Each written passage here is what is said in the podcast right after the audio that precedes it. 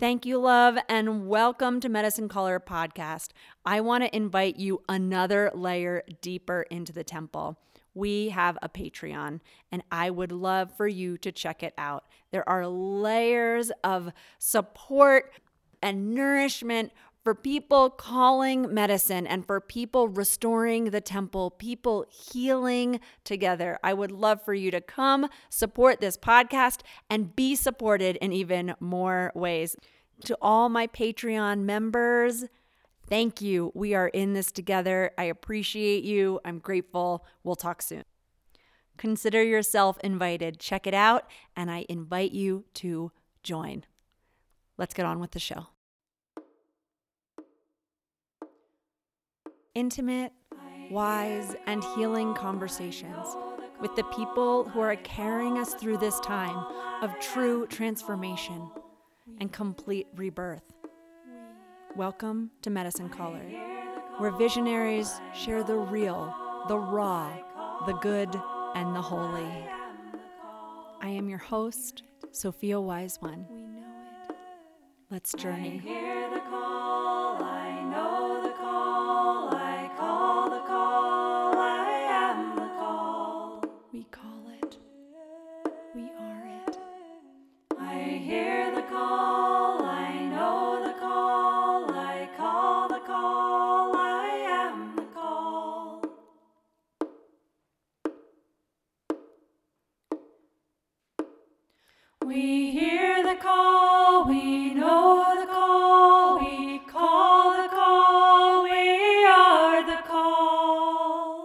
Hi, darlings. I'm really excited to be here with you today. I'm excited to be here with this human, this brilliant visionary artist with me. And you're going to get a real inside scoop conversation. Tigre and I have known each other since literally we existed. Our mothers were best friends. And so I'm convinced that Tigre's mother held me when she was pregnant with Tigre. So, you know, we were snuggling even then. And I'm just feel so incredibly blessed to have such a beautiful and rich relationship with Tigre.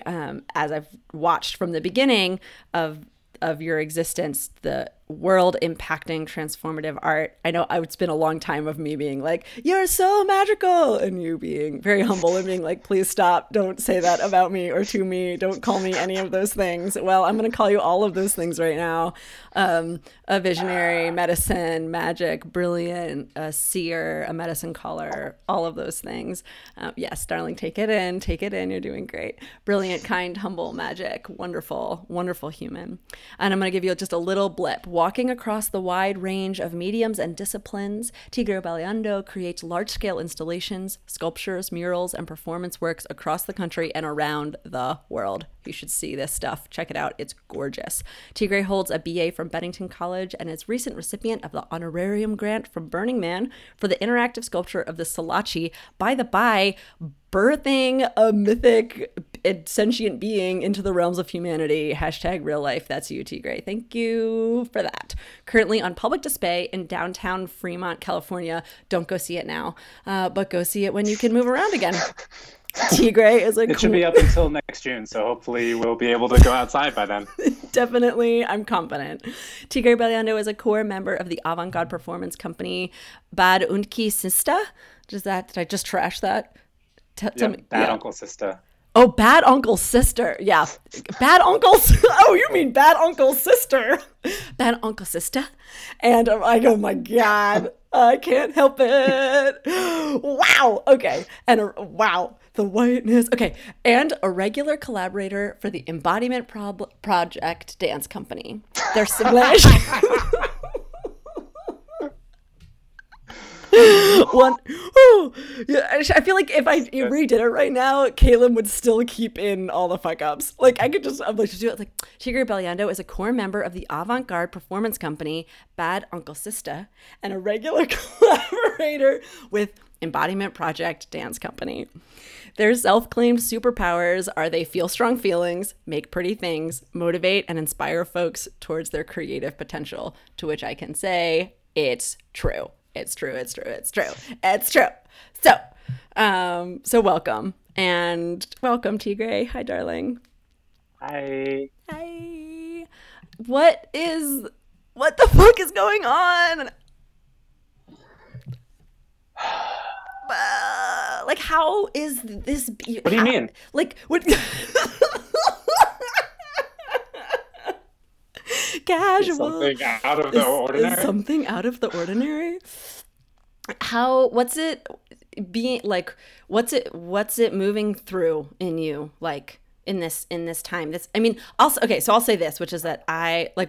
When we checked in today, I was like, I'm checking in on the quantum field, and it's like, it's intense in there and beautiful and a lot's happening and there's a lot of shifting.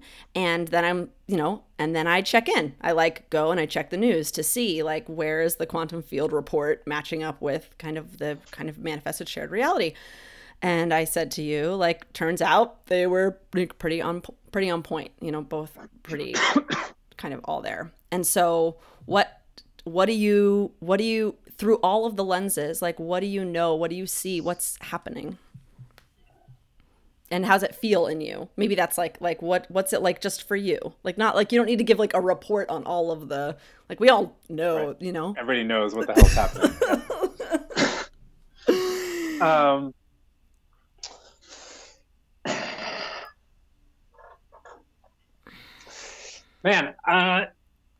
It's a lot. It's I don't even really know how to frame. There's so much that I want to say that I've been thinking about. It's hard to even frame it into like a cohesive sentence. Mm-hmm. But I think one of my first reactions, like a couple of weeks ago, when this stuff really kind of like broke open to the level that we're now dealing with. One of the first things that hit me was just the level of kind of mythological proportion of these times right now is really... It's really a lot, and it's really profound. It's like to think about a global pandemic, to think about like the idea of plague, maybe because of, biblical literature and just the way, the role that plague and sickness has played in human history and animal evolution and all of these things. And to have it's interesting because in some ways it feels so remote, because just really in our generation and kind of our parents' generation, the advances in medicine have been so extensive, at least in kind of the Western modern cultural world, that we've been so removed from the threat of sickness as really this intense kind of reality threatening possibility. Like the idea of war feels so much more present. It feels so much more contemporary, and plague kind of feels like we had thought we had gotten past it, even though that's not true at all. Like there's been, you have AIDS, you have Ebola, you have all of these things, you have cancer, you have all these sicknesses that are incredibly present, but in a way that somehow, I don't know, for me at least, I felt like this separation or this distancing that I wasn't even aware of until we were faced with this. And it was like, oh no, this is really real. And how present that has been for our species, throughout history. And it's just interesting to have that kind of come crashing into our hyper modern digital virtual futuristic world that we've created. And it's really huge. And to have it, because of the nature of the world that we've created and the interconnectedness of everything, that the scope of the threat is kind of magnified by that, right? Like if we were still more isolated, then you wouldn't have a global pandemic. The reason we have a global pandemic, right, is because of how global interconnected we are, because of our, travel technologies and all these things. And there is no way to isolate it. Like there's no way to keep it from moving. So yeah, I don't know. It's been a lot to think about in that regard, and really humbling, you know, and in a way this feels kind of, this feels like maybe a dangerous thing to say. And because I think it could come off as overly abstracted or insensitive, or I don't know, but hopefully you'll understand kind of why I say this. But there's the part of me, maybe it's the artist in me, maybe it's the like, there's like an excitement to it. Right, like there's the way that from stepping back, almost from like an ancestral point of view, to be a part of a scope of something like this, in the same way that like I would not ever actually want to live through the Great Depression, but the scope of that, or the Holocaust for that matter, or the Trail of Tears, or all of these huge, literally world-changing events that were these huge markers, these, you know, are the archetypal historical moments of our cultural lineage. And to be present in that, for this to be our generation's experience of that, it's just, I mean, I guess maybe it's not exciting in the way that like it is just, you know, like every generation has had that and this is ours. But there is something about just maybe coming to terms with that. I don't know. For me, I found a lot, the way that I've been finding to cope with things is to be able to find these perspectives, these kind of within a historical perspective, you know, thinking about the art that was made during the Black Plague in the Middle Ages, you know, to think about the writings that have been done around people dealing with these huge crises. Helps me to feel like it's not so much the unique failing of our generation or our culture, which it feels like so many things have been that, you know, so many of the struggles we've been going through in terms of government and in terms of kind of all of the human societal challenges feel so much born out of the culture that we've created. Yeah. And while one can argue justifiably that Corona is another byproduct of that, yeah, you know, it is the result of ecological devastation. It is the result of, you know, inhuman overcrowding in cities, all of these things. But at the same time, there's a certain way that we didn't directly create it. It is not like the direct result of poor stewardship of each other. You know, there's almost like some inevitability, like animals evolved dealing with viruses and bacterial infections. And, you know, like there are theories that the reason we're attracted to symmetry in partners and even aesthetics, that like our interest in aesthetics, our tastes come from a biological development, because an organism that is constantly fighting off infection or parasites or things like that tends to grow and develop asymmetrically. So if you have developed symmetrically, if your antlers are similar sizes, if your eyes are more or less balanced, it's in kind of subconscious indication that you're able to, you know, protect your own organism and therefore can pass those genes onto your offspring. And so there's a whole theory about like how our conception of beauty is directly connected to the our immune systems of and the constant presence of things. I'm so grateful for that perspective, Tigre, because I've been, especially I was saying like the past few days when I did like, you know, and I haven't been like under I mean, I do kind of, in some ways, I live under a rock in a very intentional bubble. That's true. But, you know, it's not like I haven't been looking at all, but I did take some time to really kind of go and look a little bit more. And for me, I've just really been digesting. In my last episode before this one, I talk a lot about how, you know, maybe I didn't say it there and I'll say it here, which is like, because what you're bringing to mind is like, there's no wrongness in death. There's no wrongness in illness. You know, like that's hard for people to hear. It's hard for people to hear me say that. Like there's no wrongness when a heart stops, when the breath stops. Like that's part of what we do here. Everyone, the plants, the animals, the beings, like that's not wrong.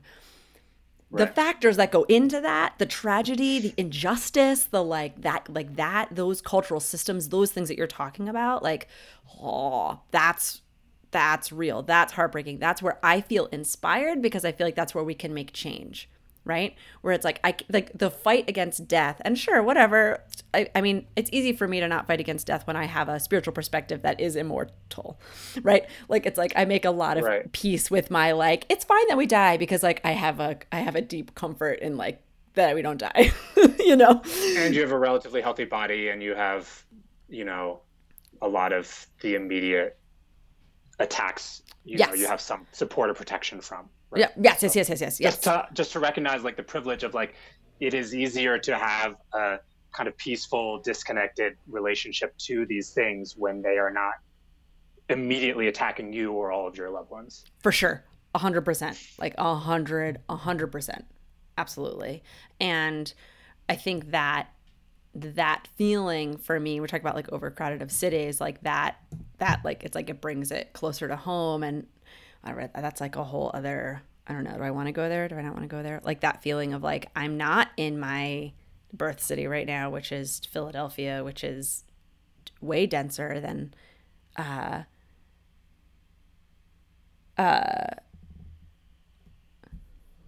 sorry, got it. I didn't know that this thing did comments.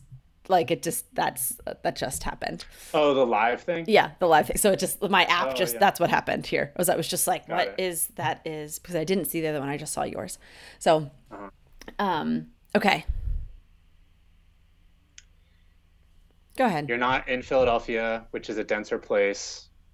Yeah, and that's part of my like looking, and it's like, oh, my womb hurts talking about it. I don't think it's we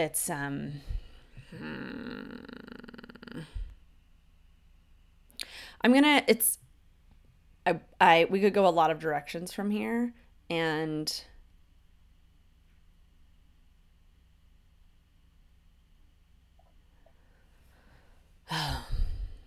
you know, I guess I'll say this. I think I'm not the only one who is, you know, it's like, look, I am not wanting to say the thing. It's, you know, I called a friend of mine and was just like, I am just in such a place at this moment, and I don't feel untouchable. I don't feel like I'm so far out or so disconnected that I'm untouchable, that I'm in Asheville. It's not disconnected. There's people, you know, but it's not dense where I am. You know, and I feel a lot of privilege, and I feel a lot of beauty, a lot of spaciousness around it. And this like heart palpitation and this feeling of like, almost this feeling of like, should I go back to Philly to like help, or should I like call my family and be like, get the fuck out of there? You know, like those kinds of like questions or voices and coming up. And for me, just coming back to like, you know, I don't have the answers. Like I'm doing the same thing today that I do all the time, which is listen as best I can to that quiet voice that has proven itself to be right and in service over and over and over again. And that's it. Like that's it. At the end of the day, that's like still the same thing that I'm doing. And that place of feeling guilty or shutting down, deciding to only have empathy. Brene Brown posted about this today, to only have empathy for one person instead of everybody across the board, to, you know, to that's not useful. That's just not useful. Like to only have empathy for, say, your mother versus for all the people on the planet? Or like, or even the reverse, like the people that are like more, that are in deeper frontline suffering right now. And then there are people who are like, you know, I think it's like the people that I know that like, as of right now, they're healthy and they're in quarantine. And so it's like, okay. And so it's like praying that like everyone who's healthy stays healthy. Everyone who's, you know, sick gets the care that they need, the pathways, the systems, the organizations that can shift, like all all of those things, and that my feeling guilty because I'm feeling healthy and provided for and supported in this exact moment is not service. I think that's what that womb feeling, actually, the part that I didn't want to say is like, I don't even want to say like, I feel guilty. It's like, I don't want to put that here. You know, it's like, I don't, right. I don't even know. It's like, is this useful to even, it's like, I don't know. I'm cut this from the episode maybe, like having a real question of like how much, like how, like that, it's like that was what coming up for me. Like, is this really of use to be like, you know, it's like, and I try not to spend a lot of time there to look at like what's useful. Yeah. I mean, but I think that feeling of guilt and that feeling of doubt and that, you know, all those things, like that is really endemic to our culture. That's not exclusive to this. You know what I mean? Yeah. That is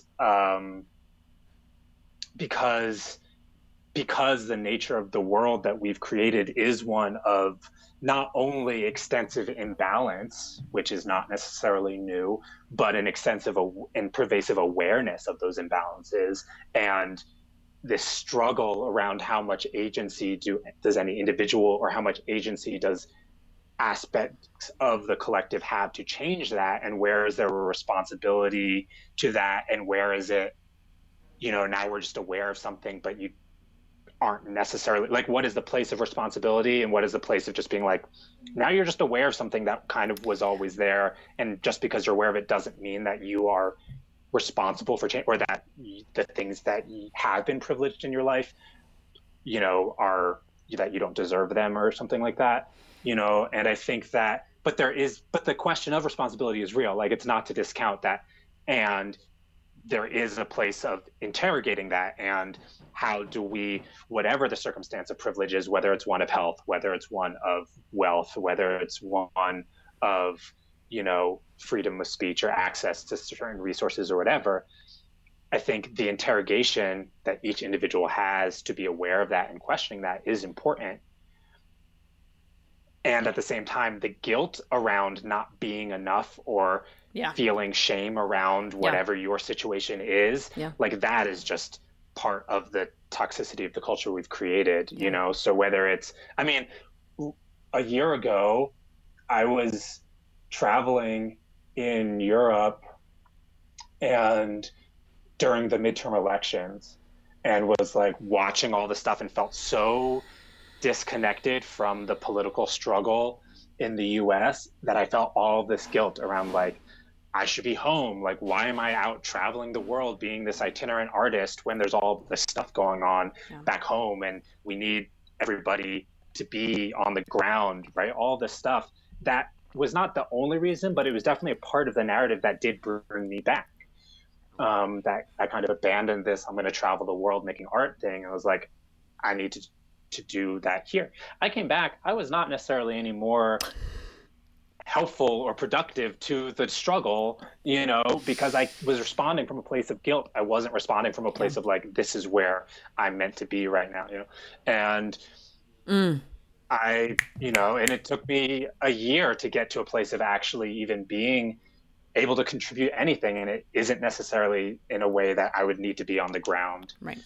But there was an important, you know, but, and I'm not saying that that choice was wrong either, because it was about listening to, recognizing that I do feel a responsibility to my country and to my people and to, you know, like, I think it was important to recognize that, but also to recognize the place that's just like the guilt of just, you're not enough, you should be doing it differently, et cetera, et cetera, et cetera, right? Yeah.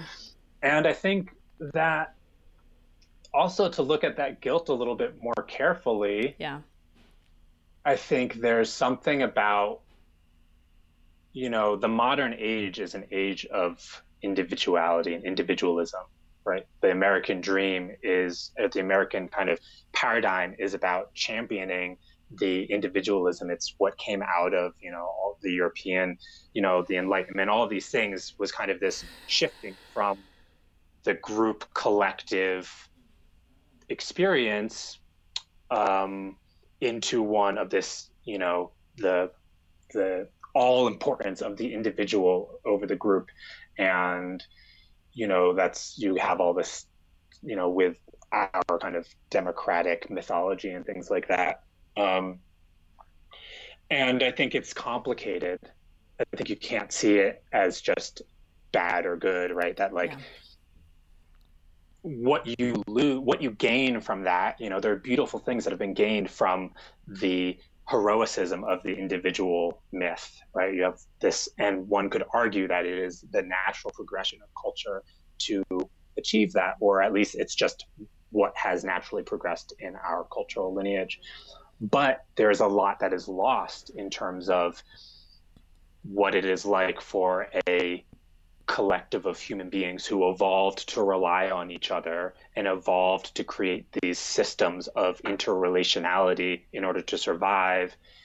There's a lot that's lost in that, you know, and so you have that dichotomy. And so I think maybe, who knows if it could go another way than to have that, the tension, you know, the guilt kind of comes from that tension of like, we know that there is a responsibility to each other. And also we've evolved over generations towards this idealism of individual freedoms and this fear and skepticism around the dangers of being absolved into the group, right? And the way that, you know, the way that that becomes oppressive, right? They both have their shadow side, yeah, and their light side. Right, for right? sure. Individualism has the shadow of isolation and of, you know, cold attachment and of egocentrism and greed and all these things.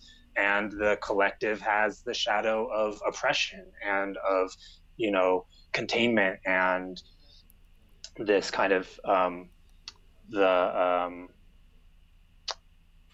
like the tyranny, right? Which so is, you know, tyranny generally also has that shadow individual, right? Whose power is, right. But it's just, you know, it's just the complexity of it, I think, is what's important to work through.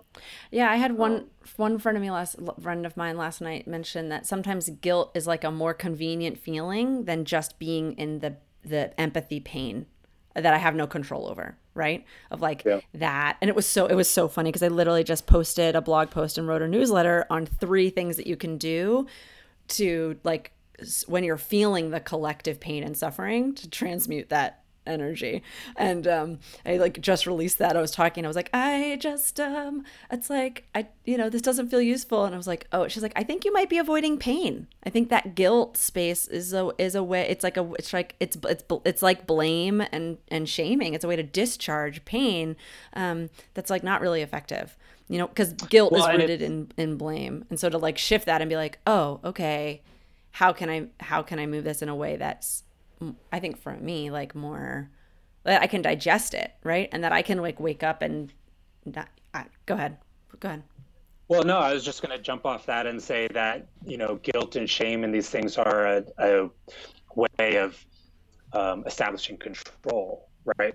Because it's projecting a sense of order, right? It's projecting a moral sensibility yeah. that says that there is a right and wrong way for the situation to unfold, and that there is somebody whose fault it is, and there's somebody who should be doing it differently.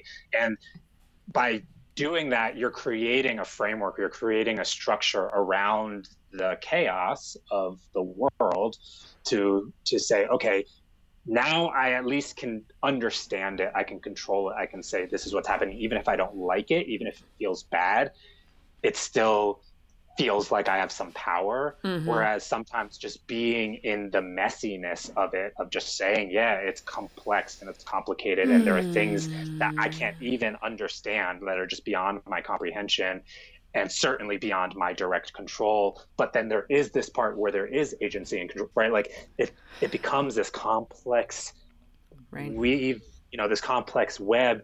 And I think that is really hard to sit in, and we're constantly, as human beings, projecting a sense of order and a sense of structure and a morality that helps us to kind of step back and feel like we know what the hell is going on. And perhaps that's the pain of being like, I'm just an animal in this world and I'm trying not to get killed and also trying to survive and trying to take care of those that I care about. And like, I don't know, maybe, you know, a hawk in the form of some virus is going to come out of the sky and snatch me up, and there's nothing I can do about it. but maybe there is something I can do about it. You know, it's like that this is really stressful.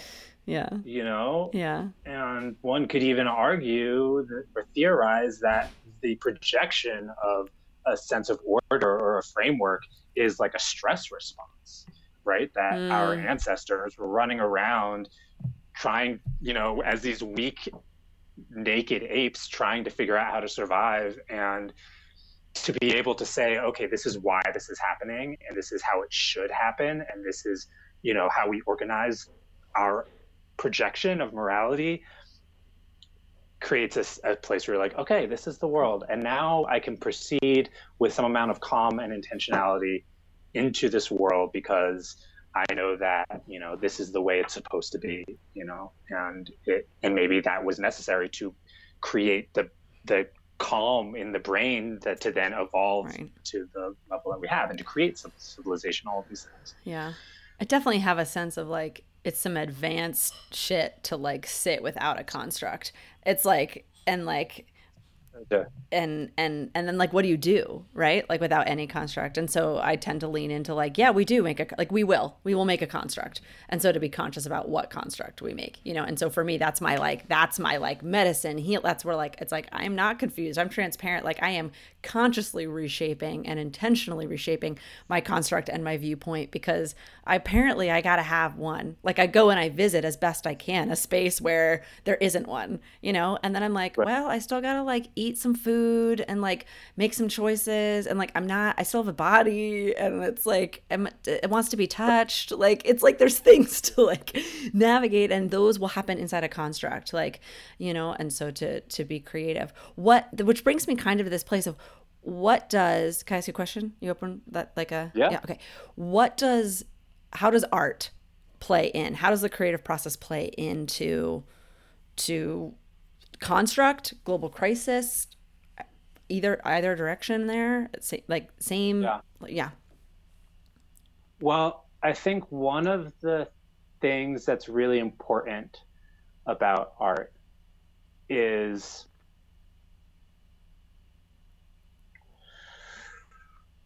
obviously I think a lot of things about this, but how I want to what is the construct I want to create to answer this nebulous and complicated question? Well, we've done it again. But one is exactly that thing, is that art is able to exist with a different logic than the, or even a lack of logic, but I don't think it's a lack of logic. I just think it's a different type of logic or reason within its own sensibility that the verbal Apollonian mind just doesn't operate in that way. And so but our minds are not, and our experiences are not only rational and verbal, right? They're this tiny thing. It's like the sense of the ego, which is, you know, the part of the psyche that operates generally through a rational Apollonian mindset, that only grasps this little bit. And it's what we tend to rely on, but it is very insufficient for dealing with the entire scope of what it is to experience the world. And so I think that art, whether it's music or dance or painting or writing or cooking or whatever, these other ways of communicating and expressing open up a language that is part of how we function, that we can't experience just through words. And because the language that we use and operate in has a direct impact on how we process and perceive the world, the ability to operate with an artistic language also allows your brain to operate in a broader, more complex and nuanced way than just the verbal place. You know, I think that's part of why we have this idea that artists or creatives think differently, because they're using a different language, and the amount of languages you use is the amount of ways and perspectives you have, right? Like if you are fluent in Mandarin and English, you have a much broader ability to understand because of the differences in how those languages order the world, right? It's like your language is representative of the framework you have access to. Right. So I think art is important in that regard, and it allows us to go into the subconscious, to go into archetypes, to go into all of these other places and draw forth that knowledge, or even just process it, right? There's expression, but there's also just the ability to process it, and there's the intelligence that comes out of that.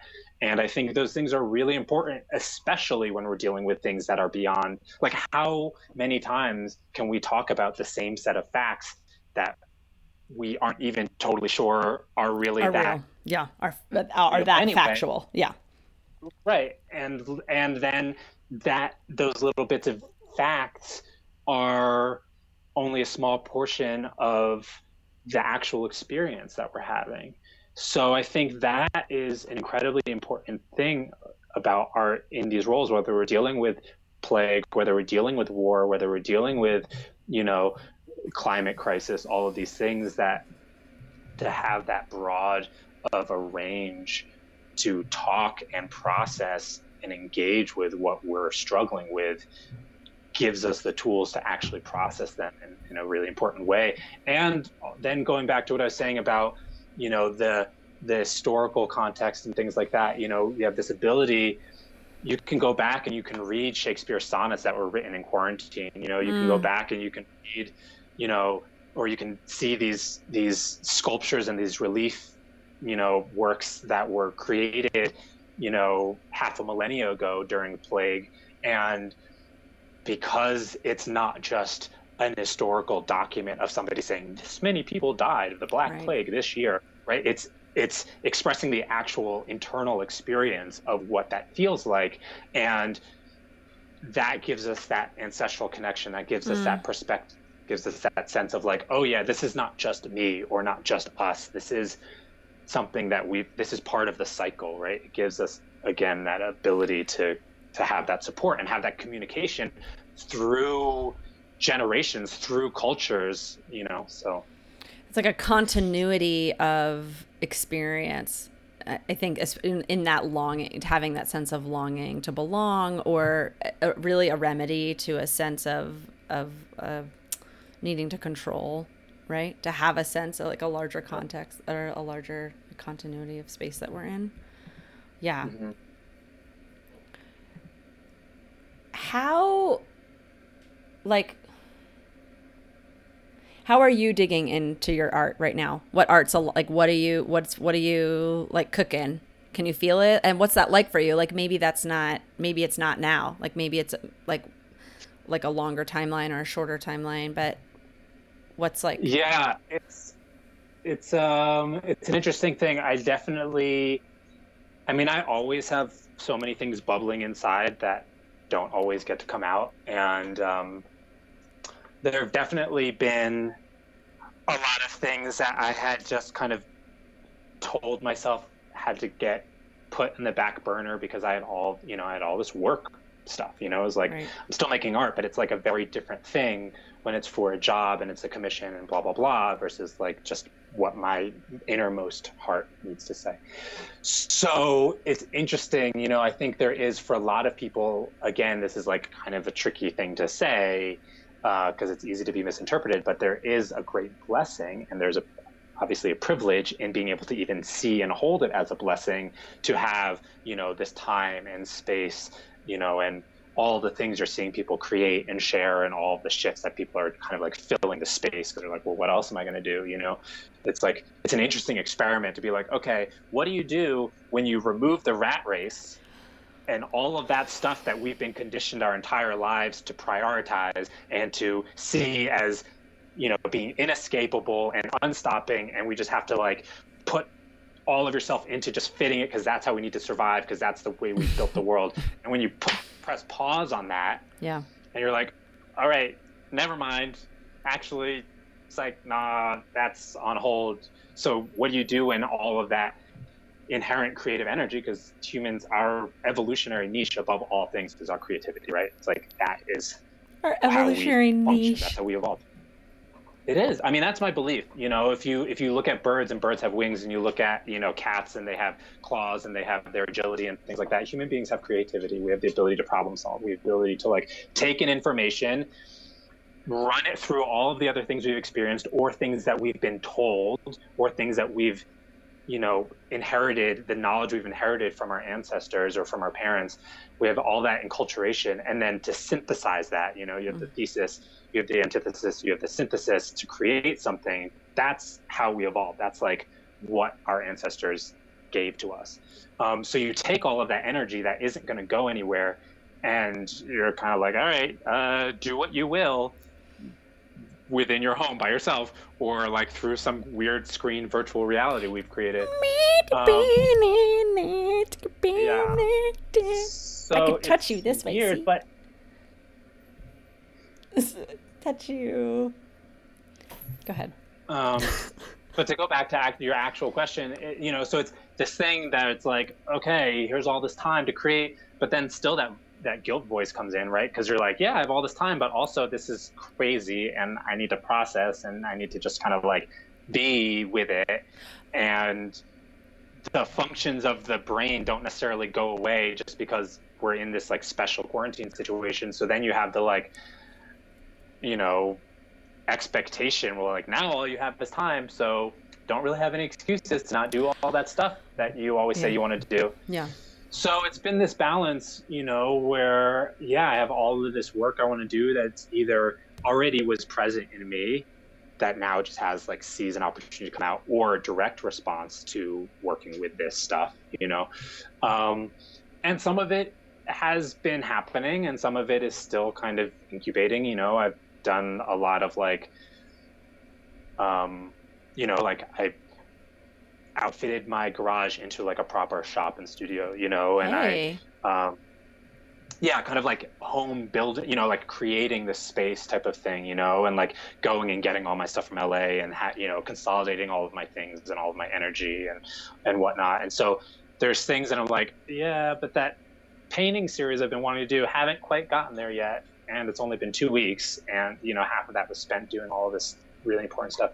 But I mean, I've been getting more into music. Like I was saying last night, I just, you know, kind of set up a really awesome rig that I've been wanting, you know, like all of my toys and instruments and stuff. And that has always been. I have a question. Keep going. It'll be there. Music for me has always been like my most personal healing kind of, you know, it's because it's not how I make my living. It's not what my artistic reputation is based on. It's not how people really see me. And so there's a freedom in that. Mm. In addition to the magic that is music, that is unique just to music, to our sonic experience, and the fact that it's vibrational in a way that's different from how visual is vibrational or movement is vibrational. So I've been getting back into that, and has been really awesome to just like create these kind of sonic wombs, you know, just like ambient looping, you know, not like trying to make a song per se, but just kind of creating a space that I can then just be inside of. So that's been fun. I want to do that more. And yeah, there's a lot of stuff, you know, that I'm excited to work towards and to explore, and been thinking a lot about, because I work across all these different mediums, it's an interesting experiment to try and bring them together, you know. So like I'll like create some sonic ambient loop, and then I'll use that as kind of the soundscape to then paint through or to move through, you know, and then have that kind of my own collaborative interrelational process. So that's been fun, and I'm hoping to do more of that and explore how, you know, everybody's kind of exploring how do, you know, especially performers or people that have an explicitly expressive, communicative nature to their work, how do we continue to do that? Because that's just the nature of us as a species. So, you know, this type of thing, like live streaming stuff, blah, blah, blah, blah, blah. It's your favorite, I could tell. No, it's just like, I posted a thing on Instagram yesterday that's like, I still feel the same like introvert's guilt about not going to all, like not like logging into like all the things. I'm like, I avoid going to things all the time, not because I don't think they're important, but just because I just don't, you know, I'm just like so insular. And so now I'm like, I feel that same like weird feeling about like, You don't even have to leave your house to like support your friend's thing or like be a part of this cultural thing. But I'm like, I still just want to be alone, even though I'm alone all the time anyway.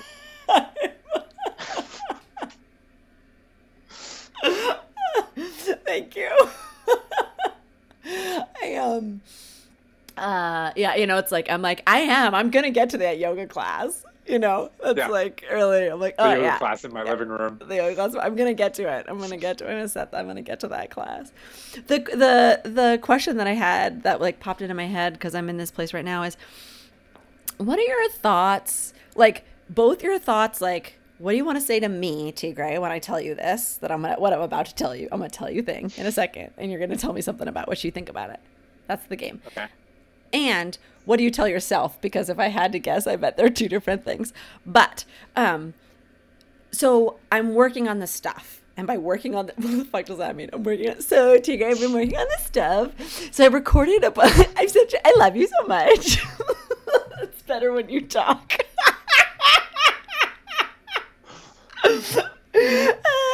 Okay, so I've recorded a ton, and by a ton I mean like 11 songs in one day when I was moon lodging. That's a ton. Like I went to my car, and I which by the by, people, if you don't know, it's best to turn your car on, or don't turn your car on. Just know that when you go to turn your car on, the battery's going to be dead for most of us. So just side note. But that was fine. I didn't need the car. I needed the sound booth. So I went to the car and I sound boothed and I recorded like 11 tracks. And then I came in and I have these other tracks that I've made, like a couple tracks that I made. You sound boothed in your car? Yeah. Like I took my microphone and my computer and my headphone and like I did my recordings in the car. Fill it with foam. I didn't fill it with foam, no. So that's what I was picturing, was like foam panels just like shoved into your windshield. That would have been good, because you do hear all the birds in those recordings. The kids was not. Birds are the worst. All the birds. So rude. Chirp, chirp, chirp, chirp, chirp, chirp, chirp. They're so sweet. As I'm like, restore the temples. The birds are like, chirp, do you know that they're chirp, talking? Yes. Tell me about it. I do, but tell us about it. No, just that. I just think it's interesting. I think it's easy to forget that all the sound we hear is right. Like we're just like, oh yeah, it's just the sound of nature. It's like, no, they're all talking. They're talking. Like they're can I tell you something? This is my branch. This is my branch. And if anybody wants to come have sex with me, we can do that. But if not, stay away from my branch. The other bird's like, well, this is my branch, so stay away from my branch unless you want to have sex. Then we can do that. But if not, stay away from my branch. It's like, well, I found these seeds, and I'll share them with a couple of you, but not with a bunch of you. So if you try to come over here, I'm going to peck at you or fly away if you're big.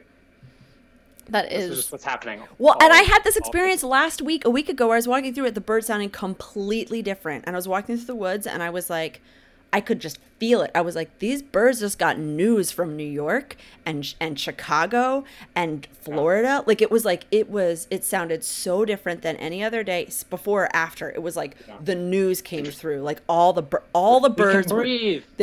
They were like, yo, check out 95. Check it out. It is so slow. They're just like freaking out about it. All those giant annoying steel birds are gone for some reason. Yeah, it's really, except the trucks, bless the trucks.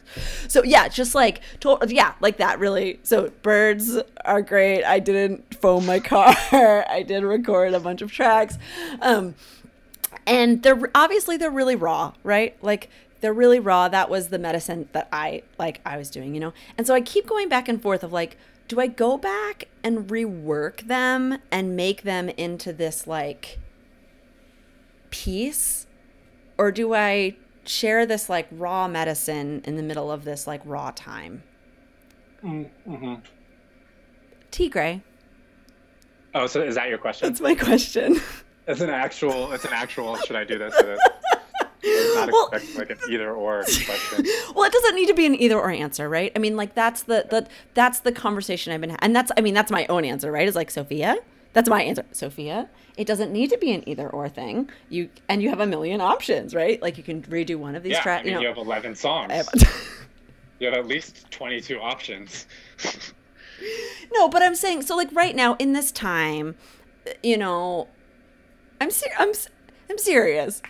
So like in this notion of just being like, do I like release this raw medicine from the Moon Lodge and just be like, it's not perfect. It's a fucking, it's, I don't know how to level shit, like whatever, you know, but like, and trust that there's some medicine and there's some value and there's some use, and like it doesn't just need to be a live stream. Like, do I take that leap and give that, or do I take this time and say like, all right, you impulsive magic schmumpkin, you're gonna sit down and you're gonna like edit some shit and make it clean. I'm gonna take schmumpkin. I think that's a great euphemism for all the other words that I used to say to myself in my head. Schmumpkin. Schmumpkin's nice. Yeah. Okay. Tell me your thoughts about that. So yeah, I mean, I think it really can be a both and situation, you know. There's a lot of things that come up for me. The first thing, the most like, this is advice, like this is a clear example of advice, is obviously, you know, Krista Tippett's On Being podcast. Mm-hmm. And, you know, she does this thing where they release like the edited, this is a podcast, yeah. And they release just like the uncut interview, like this is just the whole conversation, just like whatever you want, you know, and they just do both of those. Yeah. And so I think there's that option, right, where you're just giving people options, and yeah. You can release those raw things, you release them now, and then later you can, whatever, you know, put up an album on Bandcamp or whatever the hell you want to do. Of, you know, this is like the really, you know, that could take a month or a year or 10 years or whatever to kind of refine that. And you can give both of those options. You don't have to pick one or the other. And you can also do that from song to song, right? You can say like, okay, I'm going to release this super raw, improvised, whatever song. And then these other ones I'm going to kind of hold. And you might hold them and then be like, you know what, I'm tired of holding these. I'm just going to put these out. I recorded these a week ago or 3 months ago.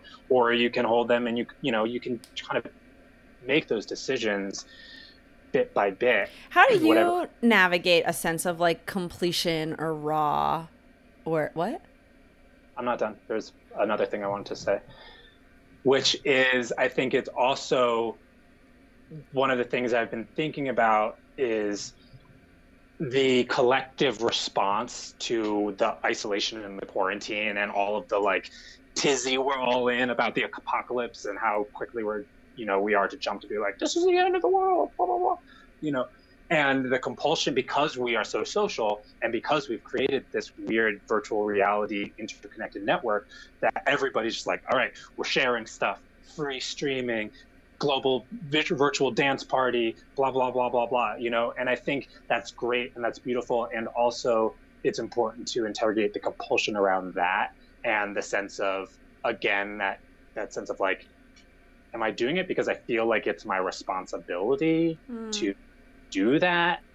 Or not even my responsibility, but my duty, my obligation to participate in this, you know, cultural crisis moment to share things.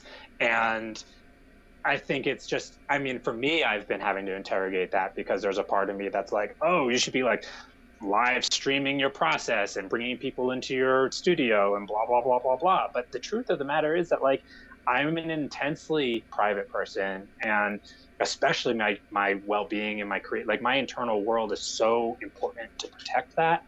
And while I think it is good to feel a little bit of pressure to lean into the digital social world as a way of sharing, and there is a lot of beauty that comes from being kind of like pulled into sharing something that you maybe want to keep private, like that there's positive to that.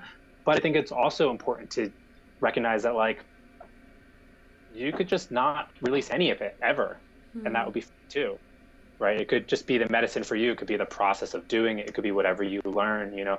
I just got, when I got all my stuff, one of the things I got was this portfolio of all of these works that I did years ago that were just generative. They weren't, and literally nobody has seen them. And it was all these like drawings and whatever, and maybe some of them look good and maybe some of them look like crap. But the point, it was a very like specific ritual process. I like locked myself in my apartment and I just like made art for like 3 days straight, and that generated the seeds of what became the Salachi, what became, you know, all of the big super public works that have, you know, have come out of that. And I think partially the importance of protecting those seeds and not being like, oh, I need to like show people every, because the world is hungry for content. Like, we have to be careful about that. So the compulsivity of it, you know? So can I take one break? I just need to get my charger. Yeah. I'm not fully for this situation. I'm not fully prepared for an hour and a half conversation on the live stream. Hey, babes. Anybody who's live with us right now, if you want to pop in with a question or a comment, I know how to see them now. So you're welcome to say hi for a minute while they go grab their charger. And you don't need to, but yes. My life cord. Take a run. What? Your life cord? Your umbilicus? Yeah, my umbilicus. That's a fun word. Umbilicus. Umbilicus. And now I'm done responding to your question. Thank you. Thank you. I don't know what my other question was, but I have another one now, which is,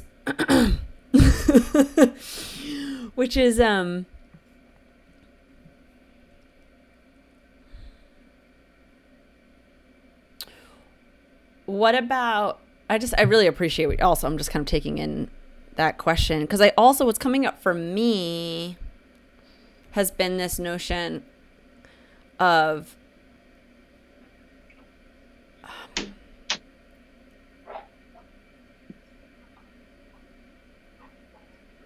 like doing the things that I've wanted to do. For instance, like these live broadcasts, I've been wanting to do them, you know, on Facebook or YouTube or something for 2.5 years since I started my podcast. I was like, I also want to be doing this. This makes sense to me. And I'm just kind of finding my way into it. So I'll say that to anybody who's like listening or watching, like I'm open to like feedback and comments of like inspiration of like what would be like really, you know, or like, yo, you should obvi. I'm learning about all this stuff. And so I just kind of, I've taken this moment to do the things that I said I wanted to do. Now, I also was preparing for that.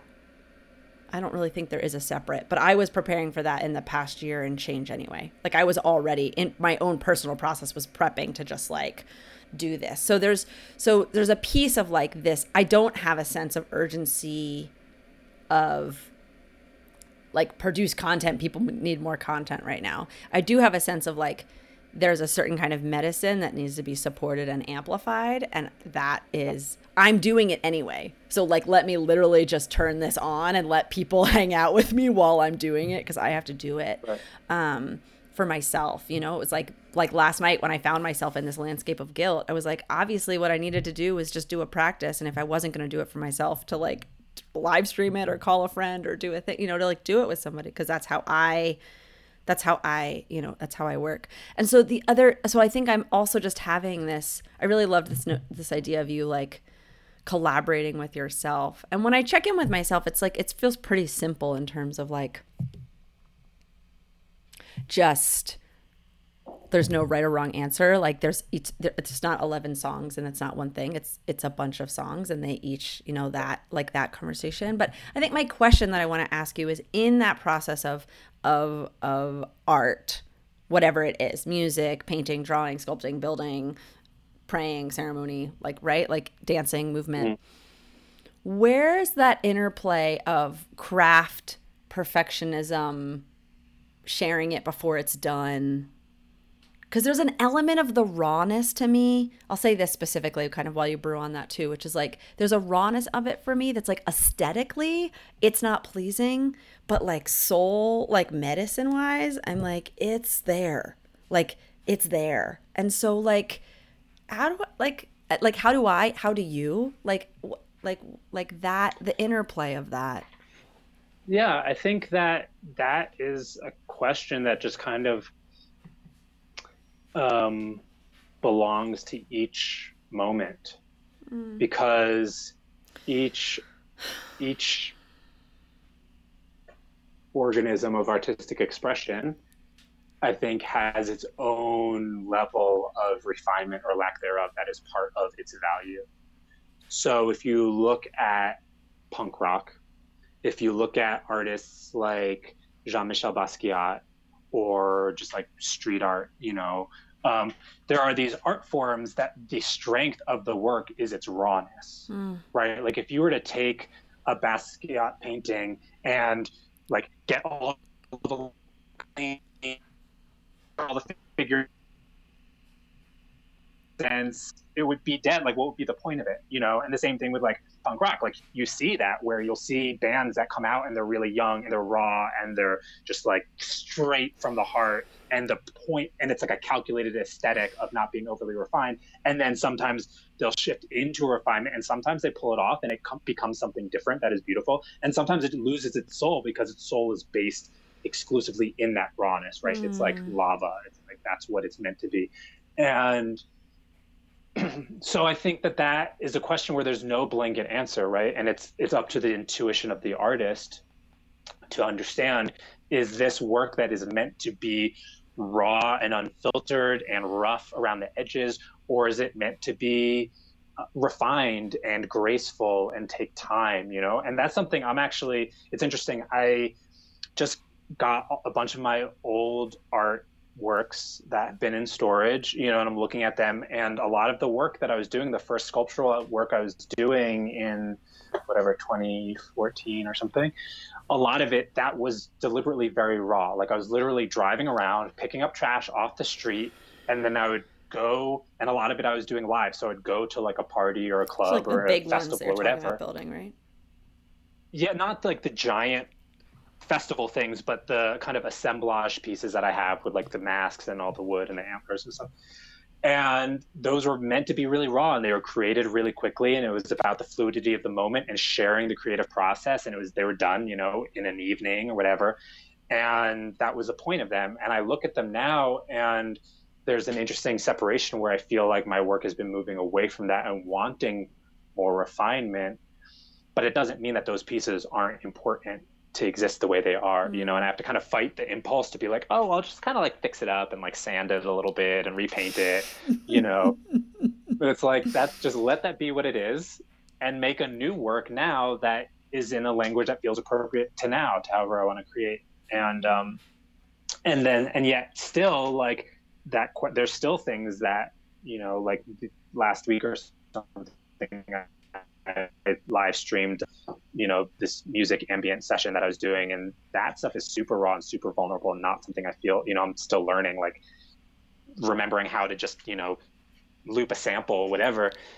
But it does feel important to share that part of the process in a way that is really raw and unfiltered in that context. And there are other places that I do want to like spend months working on a piece before anybody sees it, you know, and really like get into the details and geek out on like really refining it, you know. And I really, that spectrum is just, that's part of the creative process, part of the, you know? It's like, it's so funny, it's like as you're talking and me talking about that, I'm just like, oh yeah, I did just spend 4.5 years writing a book, like that right. Is the thing. And it makes sense that maybe right now a part of me just wants to make stuff and get it out, that's like I'm like, just take it, like right, like the balance of that, knowing that, because I also have this sense for me of like trusting that creative process or that organic listening in myself of what it is to let things go, to let space come in, right? To like, and can I just put it aside and let it go if I think it's like, if I feel this medicine vibrating, right? And it's like, either you have to let me out like this, or you need to make a more refined way, or you're holding it. And I think maybe that's part of my kind of what I was like looking for, and like part of the answer for me is like, is this not cooked? Is it not done, right? Is it brewing? In which case, like, there's no rush. Like, you plant a seed and you let it grow, or, you know, it's like a concoction, you boil for hours and hours and hours and hours. It's not a 2-minute steep, you know? And it's like, is it cooking? I often use the metaphor of incubation for that. Incubation, right? You know, is it incubating, right? Things that need time to gestate before they're ready to be born, you know? Yeah. And then other things that are like if I'm just holding it, I'm just holding it. Yeah. It's like, it doesn't want to be refined. It doesn't, even if it's going to be refined later, even if it's going to be rewritten as another song, because there's a couple of them that feel like they might want to, but can it rest or am I holding it? Because for me, if I'm holding it, I think that's like, that's the thing. I was holding this book and project for 4.5 years. I like can't, like it's this, I get this like panic feeling. I don't want to do that. I don't want to hold on to something again right now with that kind of like, that kind of completion or refinement zone. So thanks for joining me in that conversation of that, which I think is, I think it's important. Yeah. And I think it's pertinent to this kind of notion of like, as we're exploring creativity and kind of how we move with it and be with it in ourselves. Mm-hmm. Well, I feel like moving towards closing, I have 2 closing questions, but before I kind of direct that in that way, if there's anything that you want to like share or give voice to, or just be with. Nothing that comes up. Okay. My second to last closing question is, where do you like to, Tigre has a great Instagram and a great Facebook page. Go see all their art. Tigre, I want you to send me something that I can use for the cover art for this episode. An image. So you can see the cover art for this episode. You can see their work and go and see it. But how do you like people to contact you? What is that like? Like, what do you, this is that moment. So Instagram is great. Instagram is definitely the most up in terms of seeing my work. It's the most up to date, obviously that's the point of Instagram.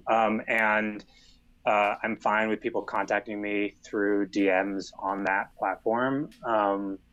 So my Instagram handle is at Tigre Bailando. And then also my website is kind of a more comprehensive curated thing, and that's tigrebalando.com.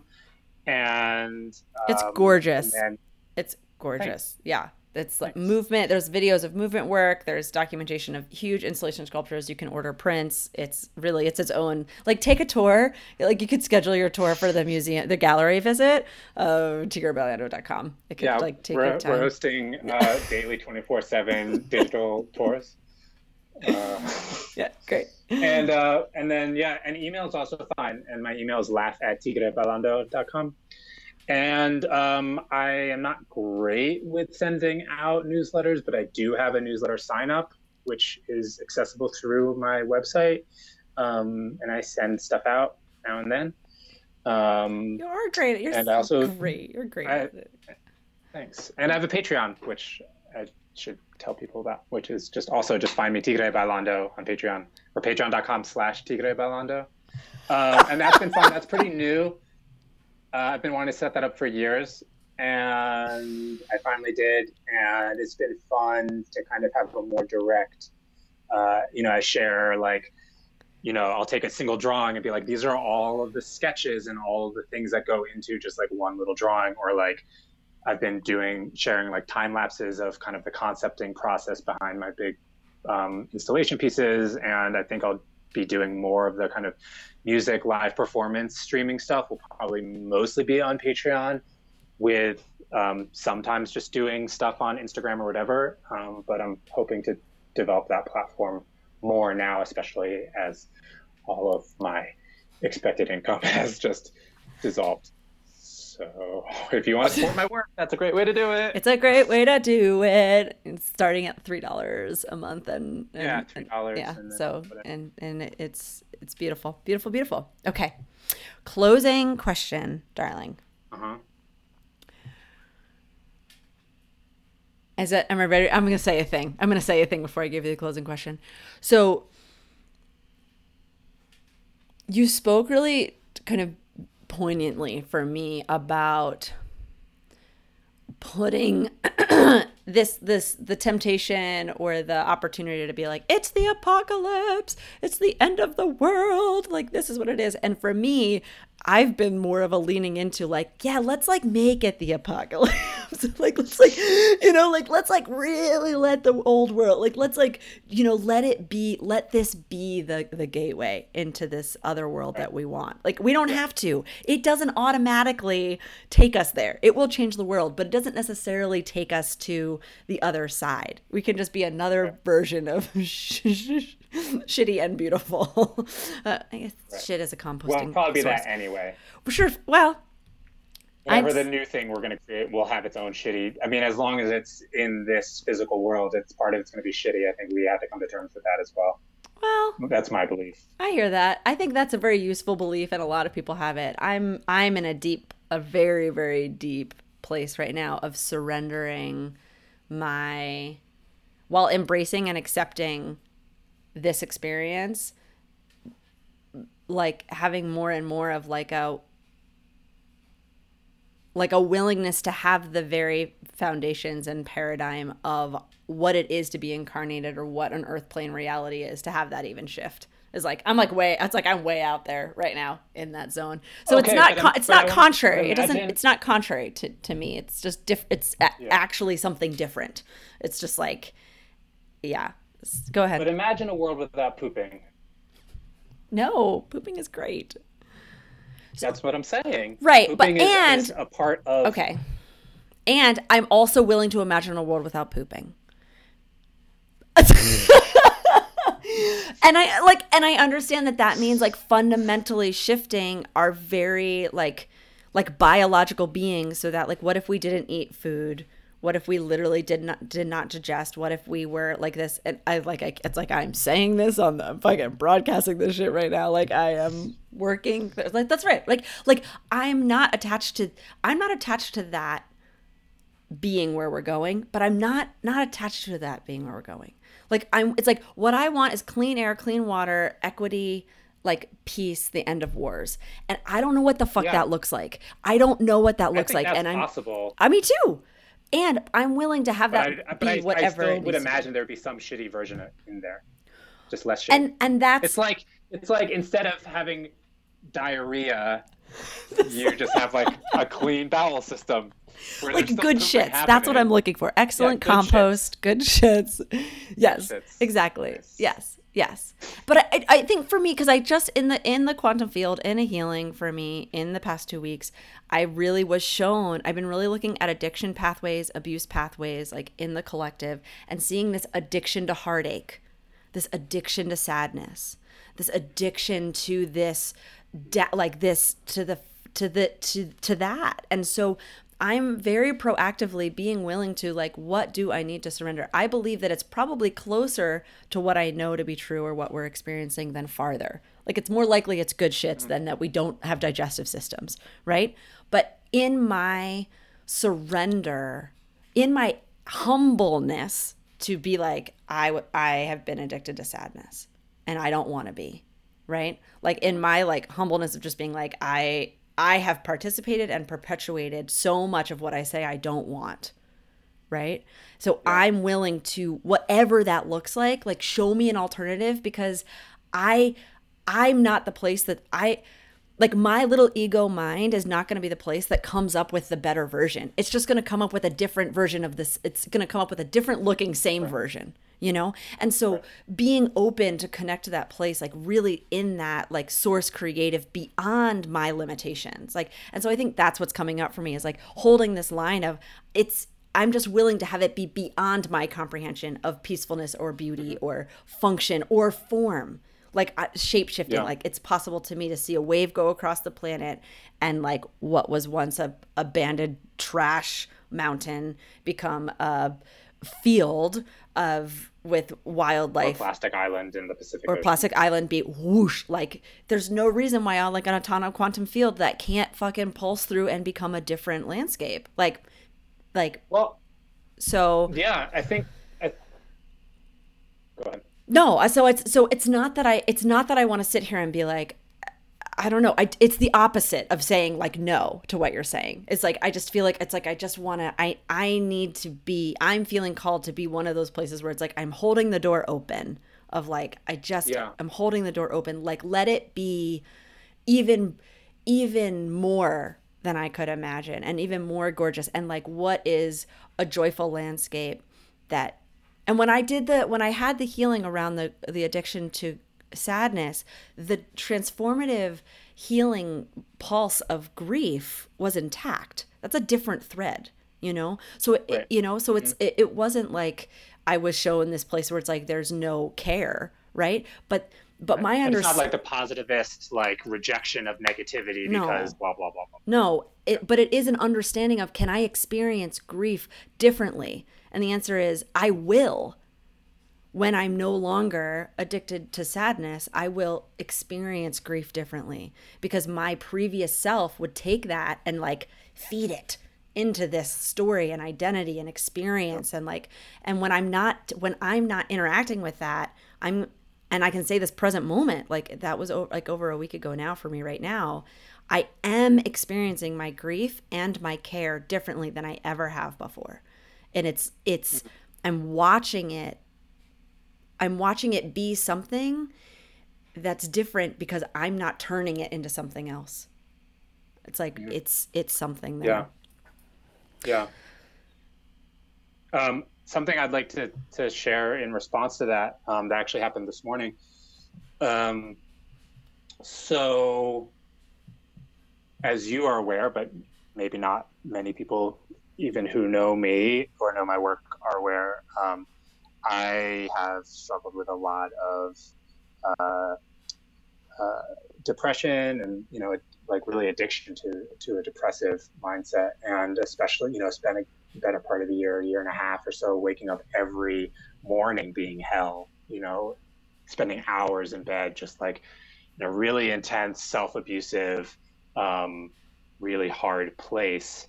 And through a lot of work, was able to come out of that just in the past couple months, really, of this year, to really be in a much healthier place of how I'm engaging with my life, and came to realize that a lot of that, the function of that was to kind of create a cocoon. It was to try and protect me, it was to try and create this place of quietness and solitude and darkness and all these things that felt so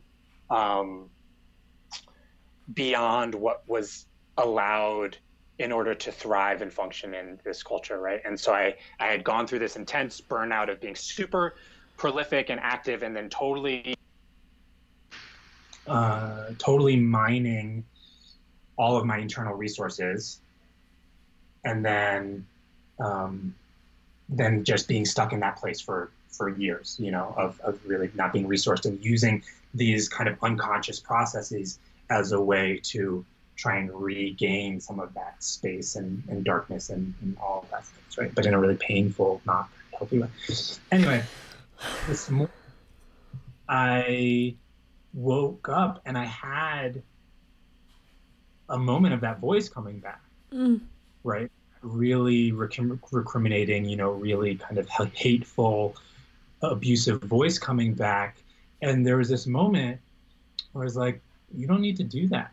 Like, you have the space. Like, you're going to get up and you're going to be in your space with your partner and, you know, have your practices and take care of your home and do your things. And, you know, for all that is unknown and all the, you know, discomfort and all the fear, like, it was interesting to have that internal conversation, be like, this is actually, we don't need this. Like, this is unnecessary. And to be able to just let it go and acknowledge all that kind of in a pre-conscious state. You know, it was really interesting to feel that. So that's another place where I am really grateful for this time, for all the pain and difficulty and fear and real risk and real danger, you know, that people are going to experience and that I might experience at some point. You know, it was nice to have such a stark and clear reminder of the beauty that is in this moment and to be grateful for it and aware of it. Yeah. So, and then on a larger, the other thing I wanted to say kind of in response to what you had said before is, you know, in terms of like the possibility for a new type of world and all these things is, you know, we've seen how quickly the natural environment has, you know, you see like these aerial shots over LA or over, you know, China, things like that. It's like all it takes is like a week or a couple of weeks or a month of people like staying home and not flying all over the place and driving every day.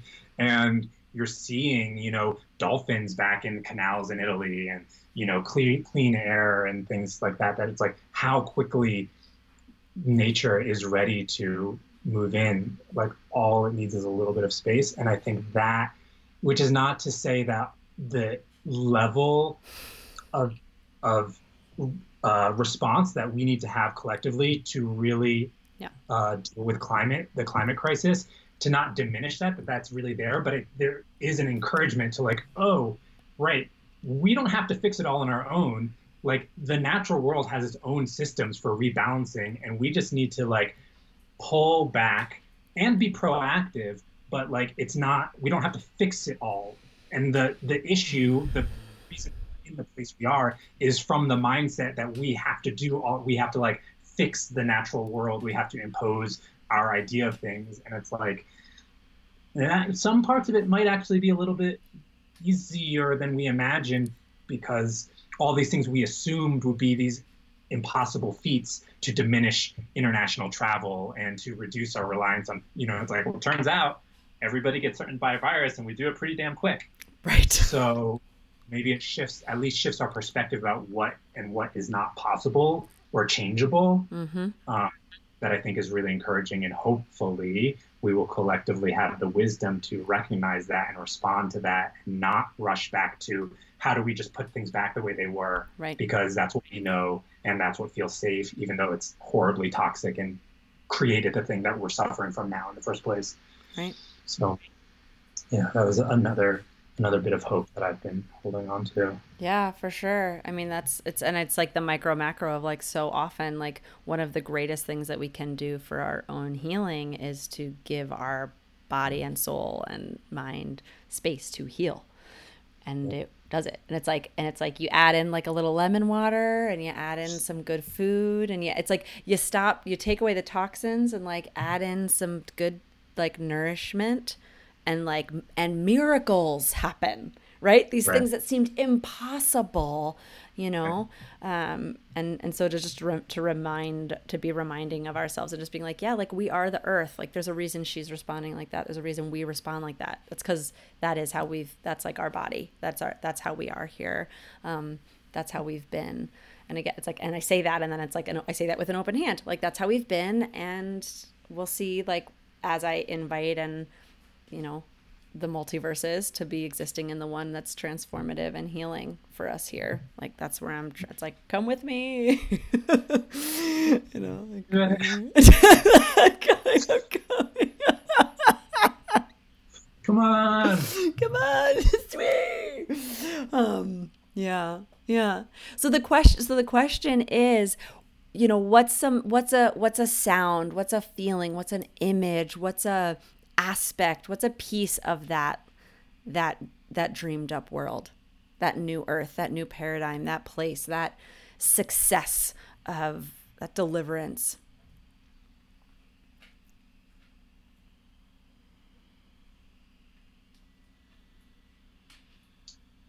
Well, I think the only thing I can do is respond with the thing that comes up that is not linear or logical or have like a really clear, you know, but the image that immediately came to mind and that has been present with me during this time is a skeleton, but like a skeleton dancing surrounded by flowers, like in kind of like an aura or a bed of flowers. And then there's also like a snake kind of intertwined. It's like a skeleton kind of dancing intimately with this snake surrounded by flowers.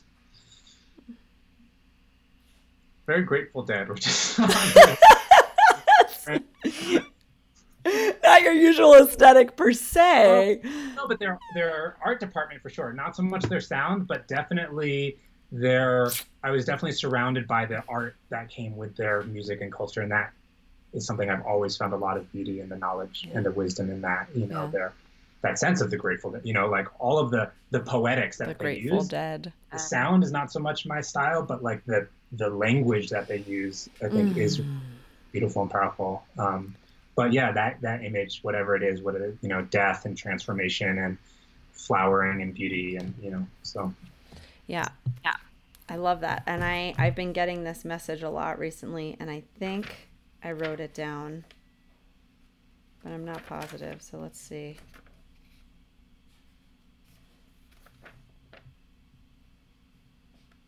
No, it's not. That's not popping up. These journal entries are a little. Working it out. Risky one to open that in a live feed. Nah. On a regular basis here on Medicine Caller, I'm like, hold on, I'm going to read you a poem. Whoa. Whatever. It wasn't that. Whatever. So it's the. I thought I had kind of said it in a coherent way, but we'll see if it comes through in a coherent way here, which is.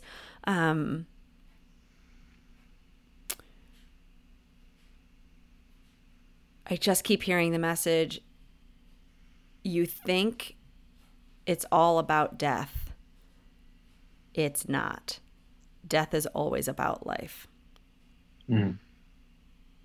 Mm-hmm. And that is what I keep hearing. That's what I keep getting told, is just like, it's like the story looks like it's about death. And right. It's everything, like what's real is that it's about life. And what's real is that death is always about life. It's not just this circumstance where this death is about life, but that right. Death is always about life.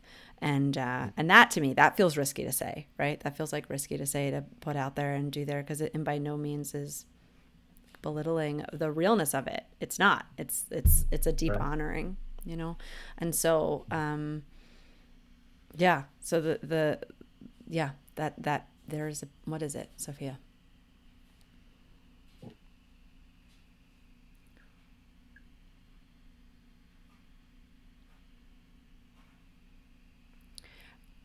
The courage to let in our own selves and in our culture, our ways of living, like what we're talking about, not so fast to go back, even if we're given the opportunity. Right?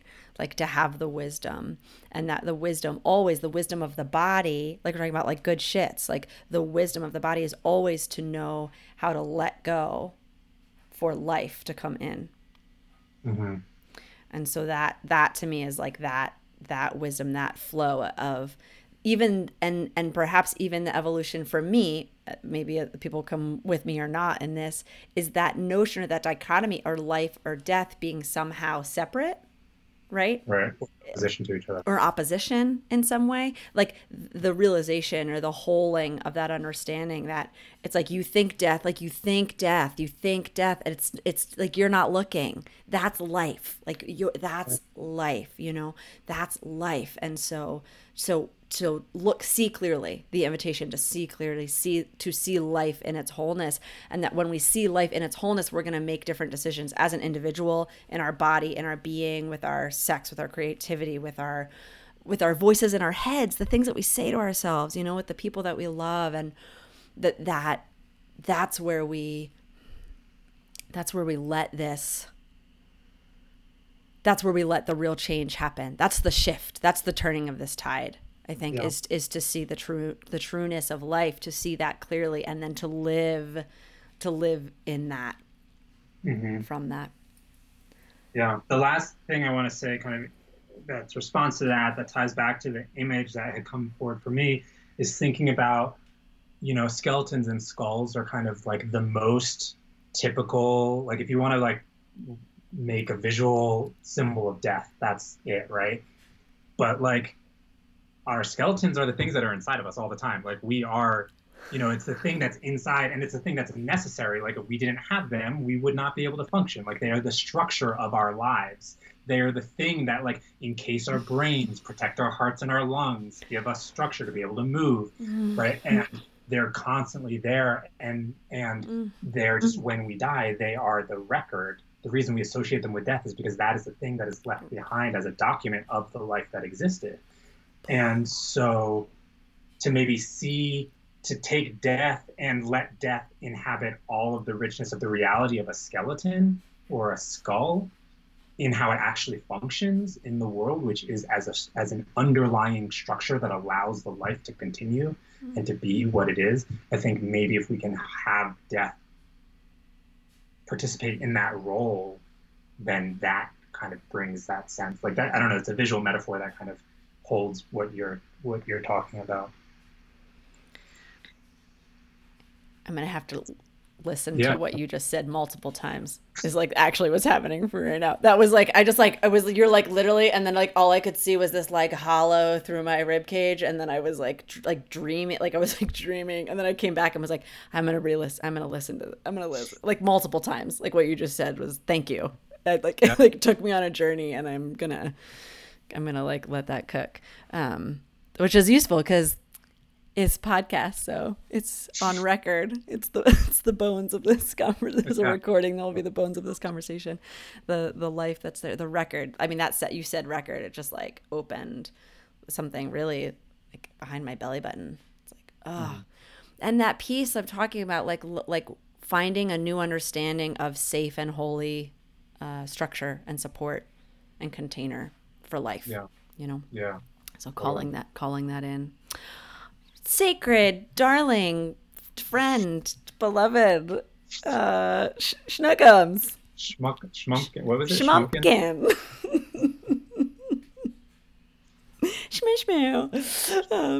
Shmishmew. So, yeah, thank you so much. I'm going to thank our listeners. I'm going to thank our Facebook hanger-outers and everybody on YouTube. Anybody's watching there. If this episode fed you in some way, please share it with somebody who you think it's going to feed them. That's the whole point of this. I mean, Tigre and I hang out and have these conversations like any which way, but it, you know, the point and the mission is that it feeds. And if it's feeding you, maybe there's somebody else who you know it can feed. So go ahead and share them. Even if it's just at one mark of the conversation, like shit gets good at 1 minute, 1 hour and 15 seconds. Like, you know, send them to the good spot for you. What do you say? It's a really great comment in hour 3. Really fun. Just listen to the whole thing. So yes, that's my invitation. Spread the word around, especially right now if there's something in here. Like I said, if there's something that you got going on that is feedback for me about this, I'm here for it. I'm looking to learn new, to serve better, to heal big. I'm offering 2 sliding scale classes coming up, donation. One's pelvic floor root care healing. That's for trauma and healing, the patterns that are coming up right now for everybody. I'm just going to take some people on a journey to go in and do some healing that you can do in your home. We can really heal that right now. So I'm going to help you do that. And I'm going to do a how to manifest course. We're going to do that together. We're going to look at how we get really clear about what we want and then how to optimize, use the magic of the fields, the quantum fields and the power of the womb, and all the things to kind of bring in our brewing. So you can find me on Instagram. You can send me a DM. You can send me a message on Facebook. You can go join my email list at sophiawiseone.com, and we'll love to have you in any of that. So good. Tigre, I love you. I'm grateful for you. I'm grateful for your art and your work and your vision. Please, people, it is the best idea I've had all day. Go look at this human's art. Just go look at it. It loves to work its way onto my temple, onto my temples, onto my. I'm gonna out myself so bad right here. So I have all my stuff that's filed, and you know all my like stuff that's like filed, and I have all my memorabilia, and I have one folder in my memorabilia in my filing cabinet. It's just Tigre's art from my whole life of Tigre. It's just in case I just need to go to my own little tour that just all the napkins, all the you know all the little things. What? The private collection. It's my private collection. But I don't show people my private collection. Usually I just send them to their Instagram and take it in. So go feed yourself. And I think I really made my point now. Tigre, I adore you. People, I adore you. I bless your life, and I bless all the death that touches it. And I bless your beauty, and I bless your heart and your creative, generative self. I bless you. I bless you. I bless you. I thank you. I bless your struggle. I bless your courage. I love you. Love to all, light to all, peace to all. Be well. Take care. See you next time. Bye. Mazel tov. L'chaim.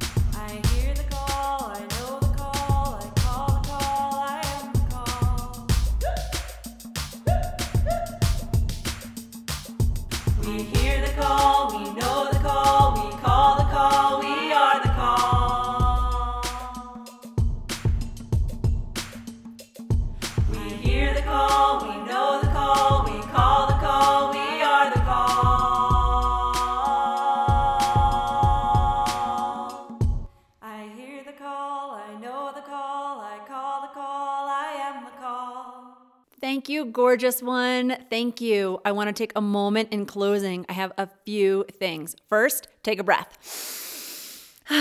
Second, I want to remind you that this in itself can be transmission and medicine. So take care of yourself right now. If this is medicine for you, I have a few invitations. One is hit that subscribe button. Leave me a rate and review. It's very, very helpful. In addition, I would love to stay connected with you.